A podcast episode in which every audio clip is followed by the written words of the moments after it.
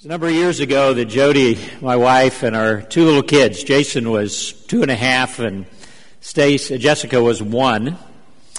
They're both here this morning, a little bigger than they were back then. We arrived in Kenya as new missionaries. They had learned by then that you don't put the doctor at the hospital if you expect him to learn language. So they sent us 25 miles down the road below Tenwek to a little place called Kaboson. Tenwek was remote. Kaboson was way beyond remote. I remember the day we arrived. We had our suitcases. That's all we were going to have for our earthly belongings till the shipment arrived months later. We walked into the cinder block house, and I can still remember the look on Jody's face because as we walked in, this little two bedroom thing down in the corner of the compound, she looked down and the walls were green the floor was orange and the curtains were pink. The Nationals that lived there had a whole different idea of interior decorating than she had grown up with.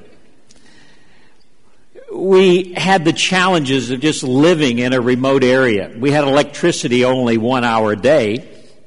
Of course, little kids, you want to give them a bath just about every day, and and we only had that one hour of electricity, and there was this water heater that set in the kitchen. It was a small thing set on a shelf, but we never got any hot water out of it, no matter what. Uh, the, you know, electricity come on, and this was a 220 water heater. You'd think it'd heat up, and Jody would have to boil water and put it in the bathtub and give the kids a bath, and finally, I, I, I, you know, I thought, well, I need a little diagnosis on this, so I started feeling the tank. But yeah, it felt warm at the bottom, at the top, it wasn't where the water came out. And finally, I, uh, I, I got some tools and took out the heating element.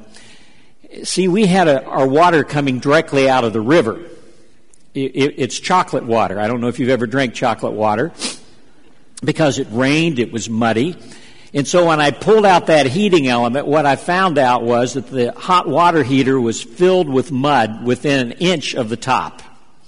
I have a picture at home with me with a stick pulling mud out of the hot water heater. And surprisingly enough, about three months into our time there, we were able to get hot water.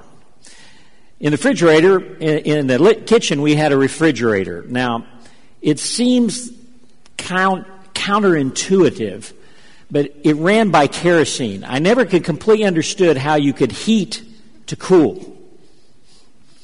And uh, one of the other missionaries, the only other missionary there on the compound, came down, and explained to me how the kerosene refrigerator worked. And there was this big pan underneath that you filled with kerosene, and kind of like this super kerosene lantern. It had a chimney that went all the way up the back, and this big wick. And he'd show me how to take it out and trim it and make sure that it was doing right. And, and it cooled pretty well. I mean, we could keep food in it. The problem was, and he informed me of this, that every once in a while the refrigerator would smoke. White smoke would just start pouring out. We didn't have a smoke detector, but you didn't need one. It, it, it was there, you could see it. And, and, as he gave me instructions, he said, Now, Dave, when that happens, you probably got to go in and retrim the wick a little bit, try to adjust it, take care of that problem. Now, he said, Now, there's one thing you need to be careful about. If the smoke turns black, watch out. I said, why? He said, well, that means that the flame is starting to go down in the tank or that the soot in the chimney's catching on fire and burn the whole house down. So as Jody accuses me all the time, all the bad things happen when I'm gone. I'd gone to take a patient up to Tenwek that was sick, and, and, and, and she all of a sudden looked, and the kerosene refrigerator was starting to pour out black smoke. So she got down on her knees and looked, and sure enough, the flames were dipping down towards the, the big uh, metal flat canister that contained all this kerosene. And so kind of scared, what do I do? Dave's not here. She got down on her knees and started to pull this thing out gently, and all of a sudden the flames hit, came out through the fill spout right up towards her face. She jumped, the kerosene went everywhere, and the whole kitchen was on fire. So she did the best thing she could. She grabbed the broom and started to beat it out. You ever try to beat out a kerosene fire with a broom? Then she had a torch. So she grabbed the other end of the broom, trying to take this big thing of kerosene that's flaming out the back door. The kids are in bed already. She's scared to death. And Jason still can remember mom looking like a witch with a flaming broom carrying this kerosene thing out the back. She ran around the other side of the house, got him. He's, you know, two and a half years old in his, his footy pajamas and saying, Jason, run up there as quick as you can to Aunt Lita's. The house is on fire. And that was up through the dark, about a hundred yards in an African night with no lights outside except a few stars. And, and he just starts chucking up there, gets about 20 feet away, and he turns around and he says, Mom, I'm in my pajamas. she thought he was going to say, I'm so scared of the dark I can't go. And they got the fire out. I remember coming back from the hospital, and there was Jody sitting there, covered with soot. The kitchen's black, and uh, they had gotten the fire put out. That was what missionary service began like. Not just home situations. We were in language school trying to learn a tonal language. And vowels weren't A, E, I, O, and U. They were A, E, O, U. Uh, you were learning the ng sound, and you put seven parts of speech in one word, and you know, and it's tonal. You went up, and it meant one thing, you know. And we were trying to grasp this, take care of the kids, live in our little pink, green, and orange house, and then they had the clinic. There was a clinic there. Now, there was a nurse, a missionary nurse from national staff, but they had given strict orders. You don't call Dr. Stevens unless it's an emergency, a real emergency, because he's here to learn language. So when you saw somebody coming from the clinic, you knew the world had just about ended down there. And one day, uh, as happened, somebody came running up the hill out of breath, one of the national helpers. Dr. Stevens, come quickly, come, come quickly, please, please come quickly. And I, I rush out of where we were studying language and ran down the hill and walked in. And there on just a, a wooden table is laying a man with his head hanging over the end, and his head is big as a basketball. His eyes were swollen shut. Uh, you could hardly see his features. His neck was clear out beyond his chin. He was just barely moving any air. And I thought, oh my goodness, what in the world is, I've never seen anything like this in my life. But it was obvious that we need to get him some air because he's just barely moving any. Well, we didn't have oxygen. We didn't have an E tube. We didn't have a laryngoscope. We didn't, this little clinic in the middle of nowhere. So I said, get me something that cuts. They ran out of the room, came back in. They had one hemostat and a used number 15 blade that they had put in some solution to clean. I'd never done an emergency tracheostomy. That was my first. They didn't give us that opportunity in my family practice residency. And so I began cutting down. And the good thing was he didn't bleed because there was so much swelling, but you couldn't feel anything. You couldn't feel his larynx. You couldn't feel any landmarks. And I was just praying and cutting. And he's getting bluer and his eyes are bulging. And, and finally I get in. I knew I was in because he blew mucus and blood all over me. And then I thought, now what do I do? I've got this hole. How do I keep it open? You remember where they say, you know, you can use the big pen? You can. So I pulled the Bic pin out of my pocket, took out the metal part, and stuck this thing down into it. Now, you try breathing through a brick pin and see how much air you can get. But at least he was getting a little. Now, we're 25 miles from the hospital on terrible roads. And I said, you know, this is all we can do. I've got air for him. I don't know what the problem is. He needs to be intubated. We need to get him stabilized. Go get the Land Rover.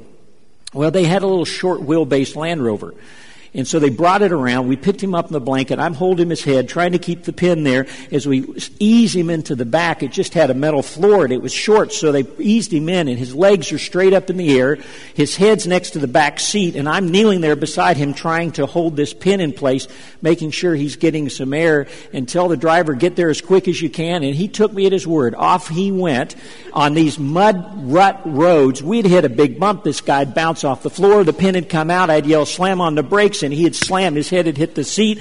I had to get the hemostat out, tried to get the pin in. I prayed every minute of that trip. And I didn't have enough faith to get us to the hospital. I just prayed the next little village we were going to go through. Lord, get me to the next one. Get me to the next one. Sure, this guy was going to die. And finally, we pulled into the hospital, still with the pin in his neck. He's still alive.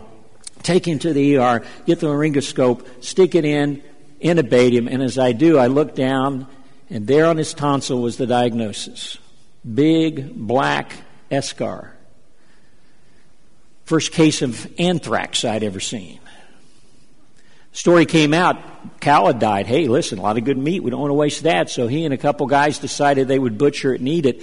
And as the Kipsigis sometimes do, he ate some raw liver with the spores on it. The other two guys were already dead. He was the only one alive. missionary medicine, missionary living, challenges. Let me tell you something. We were so happy despite all those things. where does that come from? What does it take to make a missionary? How can God give you joy and fulfillment in the midst of all those issues that you may face if you end up on the field? If you turn in your Bible over to Matthew 16 24, I think we'll find the secret. Christ has finished his earthly ministry. He's just about to go to the cross. He spent three years with his disciples, and now he is giving them the course summary in this verse. He's telling them what it means to be a true disciple. And he says this If anyone would come after me, he must deny himself, take up his cross, and follow me. Deny himself. You know, as you go down the road of life, I, I think uh, mentally there's some signs we can hold up. God telling us what we've got to do on this spiritual journey that we take with Him. And when we talk about denying ourselves, I think the road sign He hangs up in front of us, the road sign we see is this yield. Yield. You've seen lots of signs like that. Yield. Let Him have control of your life. Stories told of the Civil War, Ulysses S. Grant was a, an obscure general. Nobody even knew who he was. He commanded a little group that was in the Cumberland River Valley, and his task was to attack Fort Donelson. Uh, the guy that he was fighting against, the Confederate general in the fort, didn't handle the thing very well, came out of the fort to fight him, was defeated, retreated back into the fort, and then he sent him a note and he asked him what were the terms for surrender. And Grant wrote back to him, No terms except unconditional, immediate surrender can be accepted that phrase because this opened up the Cumberland Valley for an invasion into the South was in all the newspapers across. In fact, Abraham Lincoln said of Ulysses S. Grant, his U.S. Grant stood for unconditional surrender. That became his nickname for the rest of the war, and even in the days when he was the president. That's what God's asking for us. That, that's what that deny yourself, what that yield means. It means unconditional surrender. God can do a better job in our lives than we can do ourselves. He designs us, He knows us, and He wants us to let Him have control of our life. But increasingly, because of our culture, there's this narcissistic tendency. It's not about God, it's about me, my needs. What's best for me? What's best for my family? I saw this as we were on the mission field. We used to have uh, a lot of uh, students, residents, and interns come out, and in the early days, they'd come out and say, Boy, I'm here just to find out what God has for me. I hope He'll speak to me during this time and give me direction of whether I should be a missionary. But then it began to change. And I noticed that students and residents and doctors were coming out and saying, Well, tell me about how much vacation time you get. And where do your kids go to school? And What's the salary, by the way? And before long, I realized I was giving a job interview. Let me let you in on something. God doesn't give job interviews. He says unconditional surrender. Uh, you don't dictate the terms. You, you, don't, you don't say, if this, if that, if this, I will. You unconditionally surrender to His will it's easy to want to dictate conditions to God, and, and I've been through that. I was sharing a couple days ago. Uh, one of the big issues for Jody and I was the kids' education. It, just, at that time, they were sending children from the, the mission station there off to boarding school when they were seven years old, second grade. I just couldn't, Jody and I just had a hard time with that. It's back in the many years ago when homeschooling was just beginning, and I remember we had long discussions and what, what were other options and what could we do and all those things. And finally, God said to me one day in my devotions, He said, David, do you think I can take care of everything but your children? Oh, Man, that hit me right between the eyes. He says, I love them and care for them more than you do. I've got a plan. At the right time, I'll let you in on all the details. But you can trust in me. And I, like Abraham, had to take my children and put them up on the altar. And God did have a plan. And it worked wonderful. We homeschooled and had a one room schoolhouse and sent the kids off to boarding school when they wanted running to go. And it was a wonderful experience for them. And the thing that I thought was the, the, the, the deal breaker was one of the wonderful blessings that God gave to us when we were overseas. That unconditional surrender has to come before we know what all it means. That's hard for us. It's hard because we are achievers, those of us in healthcare.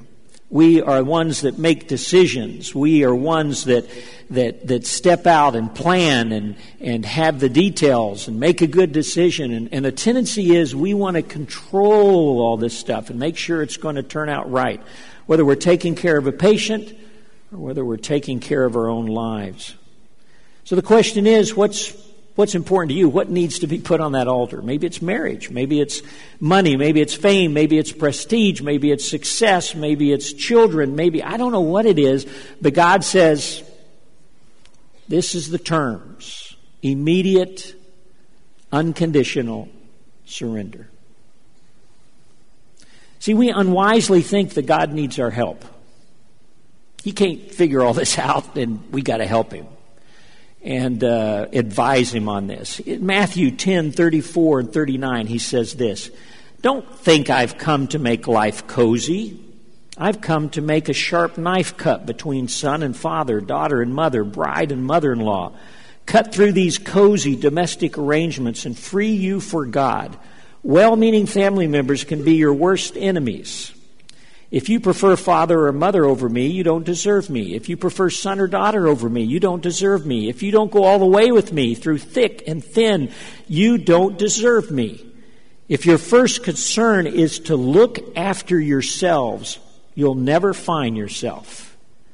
But if you forget about yourself and look to me, you'll find both yourself and you'll find me. Wow, what a promise. This is not only the way to service, this is the way to fulfillment. This unconditional surrender. So, how do we do it? Well, some of those who've done it before give us some great advice. Roland Allen, who was a missionary, he said this Missionary zeal does not grow out of intellectual beliefs, nor out of theological arguments. It grows out of love. Henry Martyn said this The Spirit of Christ is the spirit of missions. The nearer we get to Him, the more intensely missionary we become. In 1 John 3:16 this is how we know what love is. Jesus Christ laid down his life for us and we ought to lay down our lives for our brothers. So what this is saying is the way to surrender is we love God more than anything else. Simple as that. It's to fall so deeply in love that we would lay down our life for Him. That's something that can happen at a service like this. It can be something that happens over time. It's often something that is a continual process. I remember times when I've come to that point of surrender and renew that in my life, but God brings me back to it. We, we went and served on the mission field for 11 years. One of the questions you may ask is, What are you doing back here? It was in 1990, God began speaking about me leaving the mission field to me. It was much harder than us going because I loved being a missionary. I, it, would just fit me. It was my personality. It was my skill set. I loved the evangelism. I loved the, the medicine. I loved all the other things I got to do, and I, I was good at it. And, and, and, and, and I was a leader at our hospital, and my mentor, who had, had mentored me for over 10 years, and had a lot of physical problems, he was stepping back. I was stepping up. He wanted to just practice medicine. I was, you know, and all these dreams and hopes. Dave Stevens is here, and Tenwek will go forward now because he's the leader. He's the anointed one. And then all of a sudden, God's began saying to me, David, I've got something else. I said, No, Lord, I don't want to hear that. You don't understand. There's lots of doctors in the United States. Lord, you don't understand. I don't want to take my kids back there. That's the jungle. I want to keep them here. God, you don't understand. You don't, what will people think? And we argued for almost a year. I remember when I went in finally and I'd prayed through and I went in to tell Ernie, my, my mentor, Dr. Ernie Steury, my father figure, somebody I'd known for over 30 years, and I was telling him I was going to leave him with everything and I was going. I felt like I had was going in to tell my dad I was on drugs and I'd gotten two girls pregnant. I mean, it was awful. Both of us were crying. He couldn't understand it. If you go read the book Miracle at Tenwek and tells his biography, he talks about the, the, the, depths of despair that came into his life, realizing it here he thought he had mentored me and I was ready to step in, and here I was leaving. It was on, I couldn't see the end of the road. I just knew that's what God was telling me to do. Now looking back, I can see it. all the people that God's given me the opportunity to influence. One, one of the reasons we have this conference today is because I surrendered back then. It was on a trip with people from the church here into Zambia that we came up with the idea of this conference and bringing everybody together of nurses and pharmacists. And I wonder if that would have happened if I hadn't said, Yes, Lord, unconditionally, I don't understand it. It doesn't make sense. People are going to not think good of me, but that's what you're telling me to do. I had to put missions on the altar. Christ is either Lord of all or he's not Lord at all. And if we're going to serve him, we need to understand that denying self requires us to give up everything we want to get everything he has. Secondly, that verse talks about taking up the cross taking up the cross. If we were seeing a sign on the road of life, I think it would say this caution, rough road ahead. That's what he's saying. He doesn't pull any punches when he talks about being a disciple. He says it's going to be tough. Better buckle up. 1 Peter 2:21 says this. This is the kind of life you've been invited to. The kind of life Christ lived. He suffered everything that came his way so you would know that it could be done and also know how to do it step by step. Soon after I've been at Tenwek for a few years and very involved in the ministry, uh, you begin to understand there's a lot of challenges on the mission field, and they're all not just medical. We had a, a member of parliament, he represented our area, who hated our hospital. His name was Arap Salat. He had a lot of power. He was high up in government. In fact, he was in charge of the security forces in the whole area, uh, in the whole country. Uh, kind of a cabinet post in the administration, as well as being a member of parliament. I remember one day his half brother, born to one of his father's other wives, uh, came into the hospital. He turned a tractor over. He had a subdural hematoma. I took him to the OR, got out the subdural hematoma, stayed up nights with him, nursed him, took care of him, and saved his life. One day, Arap Salat showed up at the hospital personally, took him out, and wouldn't pay his bill. Guy was rich as all get out. But what was finally the icing on the cake is he started spreading rumors about the hospital. We all work for the CIA. We had guns hidden in the river. One day, the CID, which would be like our FBI, showed up at the hospital, searched the hospital, searched our houses, confiscated my ham radio. Obviously, I was talking to the CIA on my ham radio. One of my hobbies. It was the only way we could talk to our family was through that ham radio. Every Saturday night, I'd get on the air so I could talk to our family. And here he took it. Things aren't promised to be easy. I, my tendency was to say, God, this isn't fair. What's going on? I, I'm laying my life down for these people. I'm coming over here and working to serve them, and this guy, you know, is doing all these terrible things to us and spreading rumors and causing distrust. And, And, and, and Lord, you know, I finally began praying, God, either change him or remove him. God did both. He got throat cancer. Isn't that poetic justice? He was spreading all these lies. Went to England, got treatment, came home, got worse. He was on his deathbed, and he called all the missionaries and church leaders in to ask their forgiveness and ask them to lead him to Christ. But you know, we didn't see that end of the road when we were going through that, that rough road, that, that, that, the bumpy area, that taking up the cross that God talks about. God doesn't pull any punches. There's going to be burdens to bear. And the job still need to be done in missions is harder than anything I think we've done before. As we look at the Muslim world and the Hindu world and the areas that are still unreached, it's not going to be easy. Let me remind you of something. If you got your Bible, turn to Matthew 11, 28 through 30. It's, it's a familiar verse. It says this Come to me, Matthew 11, 28 through 30. Come to me, all you who are weary and burdened, and I will give you rest. Take my yoke upon you and learn from me, for I am gentle and humble in heart and you will find rest for your souls. For my yoke is easy and my burden is light.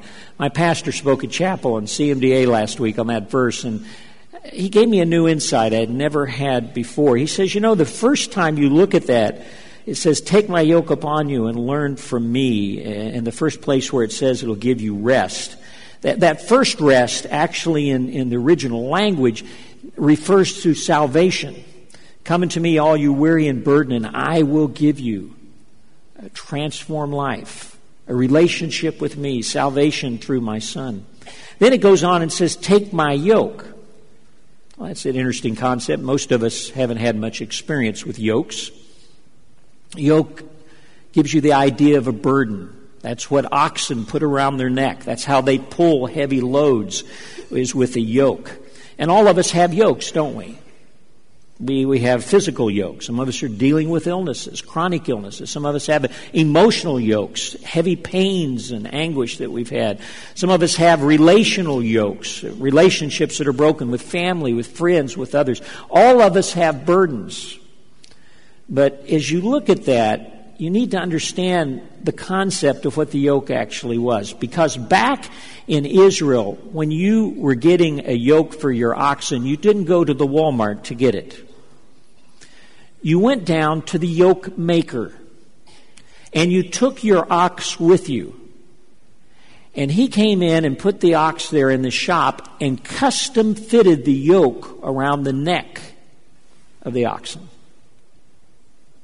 Because if he didn't do that, it would chafe, it would cause pain, it would make it so that the ox could not pull well, couldn't handle the weight. He custom fitted that yoke and what Christ is saying there to us, and this is a very important concept, not only are we going to have the burden, but He's designed the burden for us.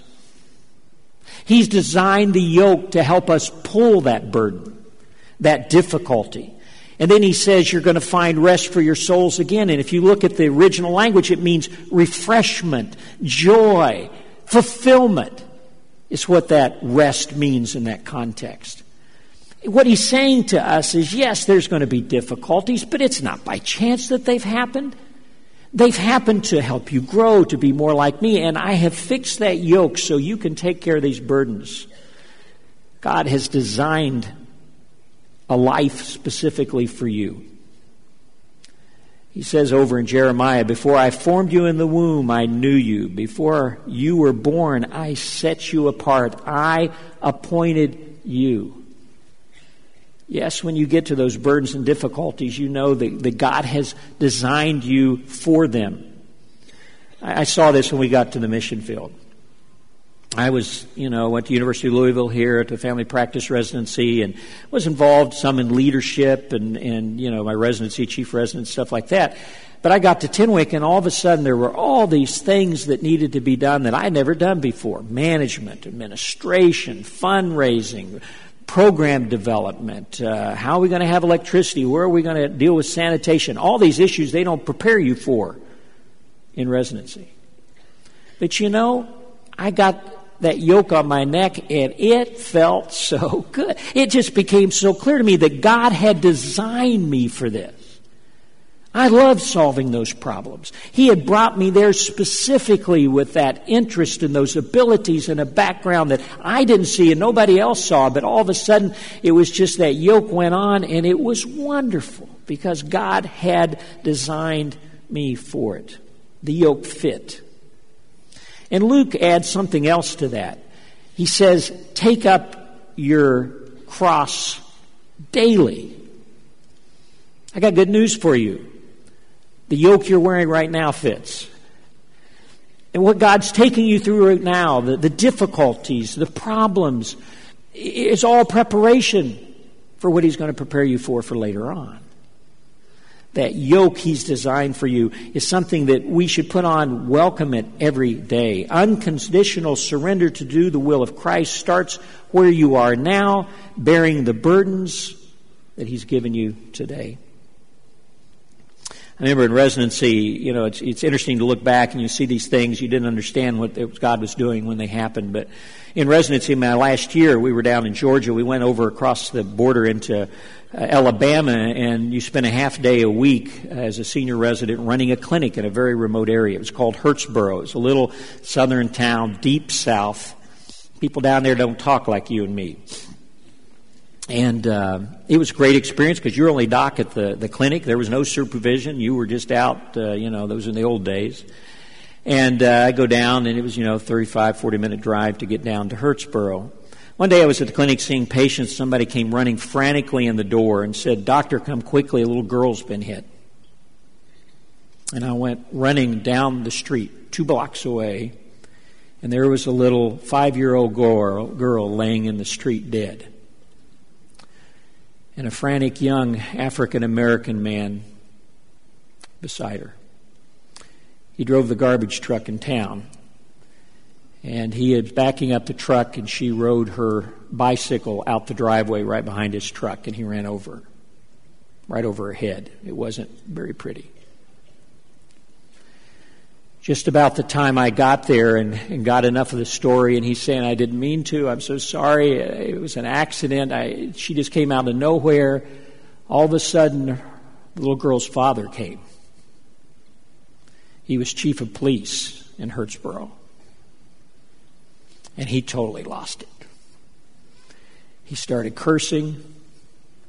He reached in, pulled out his gun, said, I'm going to kill you, you son of a. And all of a second, in the middle of nowhere, was this life and death crisis. And I'm thinking, I, I, you know, we're going to add one tragedy to another. He's going to kill this guy. I just jumped in front of this guy between him and the guy he was going to kill. And we had this standoff for about three or four minutes to two other policemen ran up and subdued him and took the gun away.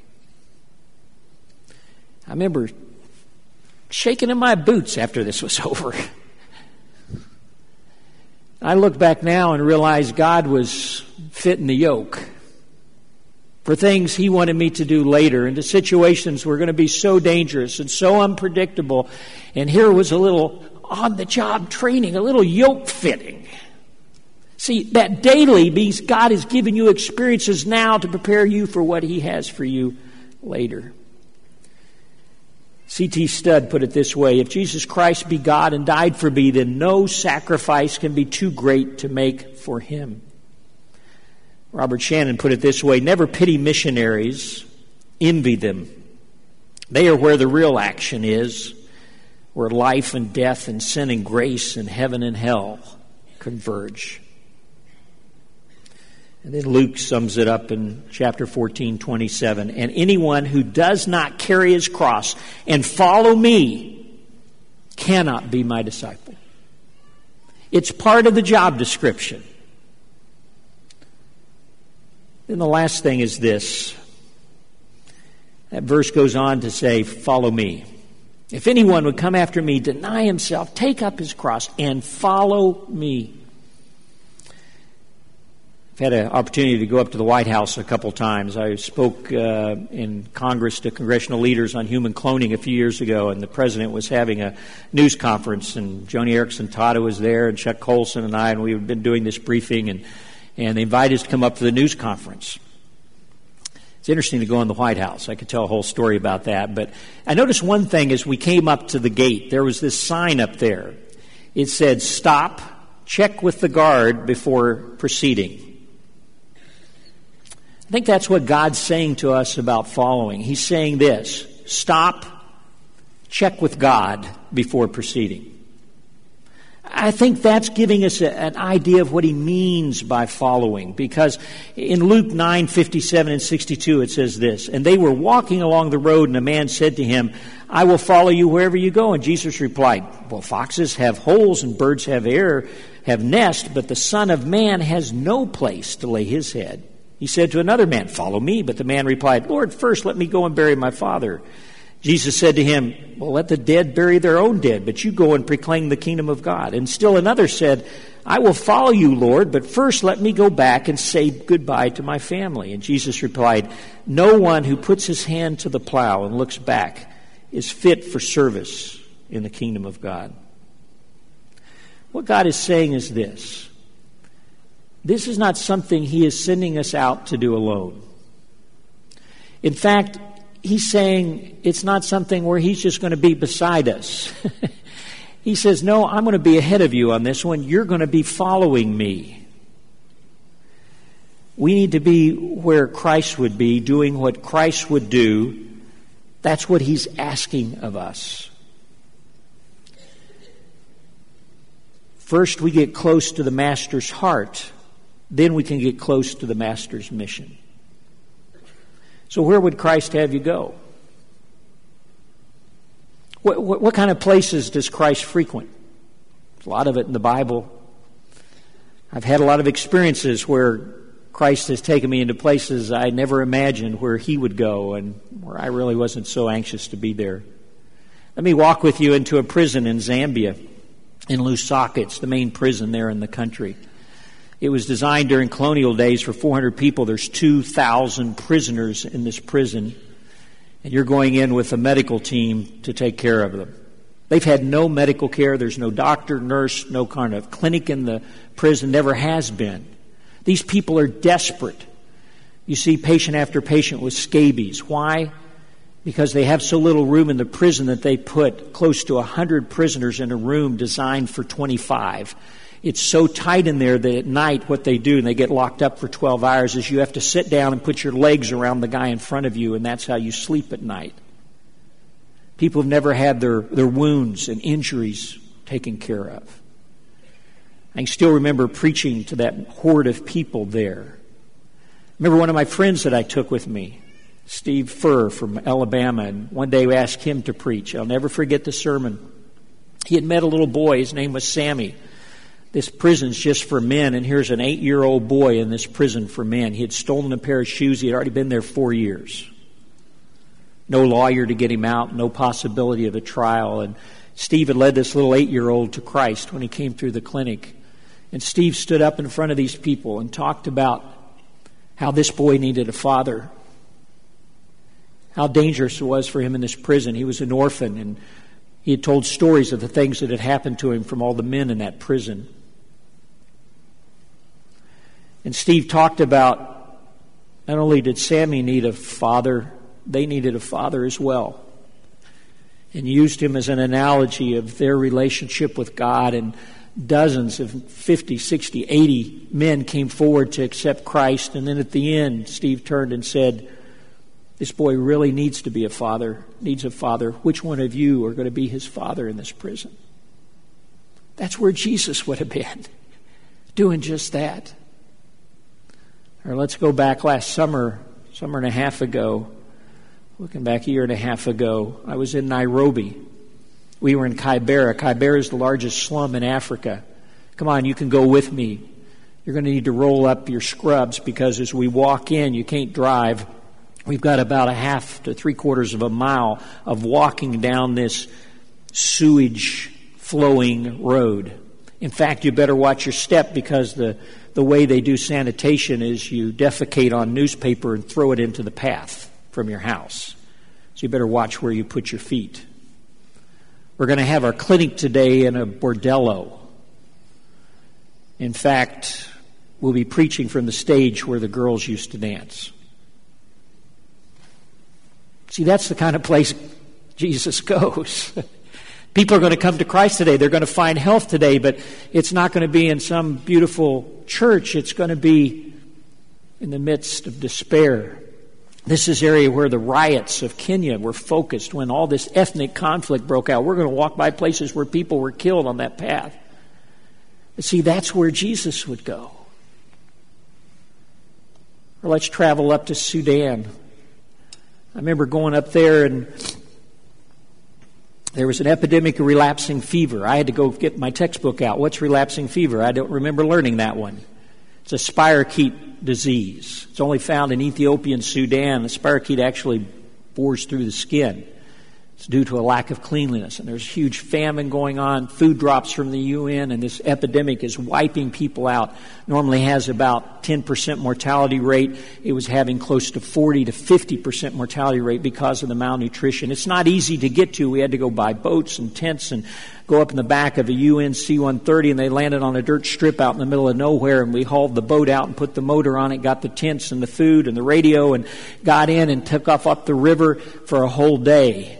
We had about two inches of gunwale on each side. And as we come to the village of Ulang, they're so desperate for help that people are standing out on the riverbanks, waving and beckoning us to come. And they take us out behind the village, and there are 400 fresh graves in that one village alone from the month before. It's a war zone. The North is coming down dropping bombs. they roll them out of the back of planes. The Christians in that village, you know what they did? They had a cross on top of their hut. Instead of the fertility pole that sticks up, they had turned it into a cross, kind of in your face to all these planes that were trying to kill Christians from the Muslim north and the Christian south. See, that's the kind of place where Jesus goes. Or, or let's go to Bosnia. Remember when the war was there? I had a sobering day when I got fitted for my bulletproof vest going in there and your helmet because the UN wouldn't let you fly in planes to go into that country unless you had that type of garb on.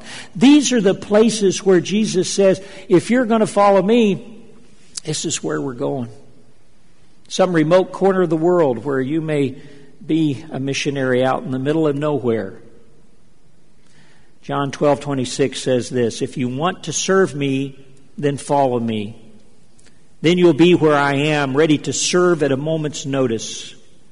And then this promise, I love it. The Lord will honor and reward anyone who serves me. See, we want to be near enough to Christ that we can hear his heartbeat. We want to be near enough to Christ as we follow him that we can whisper in his ear, Here am I, send me. I'm ready to follow. I'm ready to go wherever that may be, whatever it involves, no matter what the sacrifice, because I have had that unconditional surrender. I've had that point of denial. Your priorities are my priorities, and I want to go with you. I believe this generation can complete the Great Commission. I think we're that close. I think it's going to take physicians and nurses and pharmacists to penetrate the 1040 window in those countries where it's so difficult for missionaries to get in. I believe this generation is waiting for a challenge, something that will demand their all. Ready to storm the gates of hell to take the gospel where God wants it to go. I believe that we desire to produce, pursue something bigger than ourselves. Something that has significance. I believe young people are increasingly beyond the concept that they want to squander their lives in useless pursuits and mundane things. They want to make a difference. They've learned that life is about relationships but they are going to make sure to offer the most important relationship to those who do not know God. We have this, this opportunity. We have the technology. We have the knowledge. We have the skills. Have you grabbed that vision, that passion, that desire to, to change the world, to invest your life in something that's so much bigger than you? C.S. Lewis said this The opposite of love is not hate, it's indifference. I don't want that to be, I don't want to be indifferent to this world and needs. And I know you don't either. And we at this conference have been focused on that. And we're coming to this time of commitment when we can say, Lord, here am I. I'm willing to go. You're going to find, and you were given as you came in, and if not, there's some up here in the front, a, a card. Pull that out and take a look at it. On one side it says this My commitment. Please let us know how God is leading you to go deeper in your commitment. Where's God calling you to? Maybe you don't know, but you know He's calling and you want to write that in. Maybe it's something that God has laid on your heart to pray for, a corner of this world, a need that you've heard, need for personnel, need for finances, or whatever. Something you want to learn about. You want to dig in and get deeper and learn more, and or I want to support in some way somebody that I've met here. I don't know what God's done in your life, but I know the most important thing He wants is you. Is you. We're going to give you a few minutes to pray and think about that, to fill it out. And then I'm going to come up and we'll have a prayer and give you an opportunity to come forward and kneel at this altar. Let's pray before we do that. Dear Heavenly Father, we can't imagine what your Holy Spirit is doing right now the lives that will be affected in some corner of this world because of a commitment that's made today. I'll pray that those that are listening may hear your spirit clearly and with boldness and with certainty. They may deny themselves, take up their cross, and follow wherever you lead. Give them the courage to make that decision right now.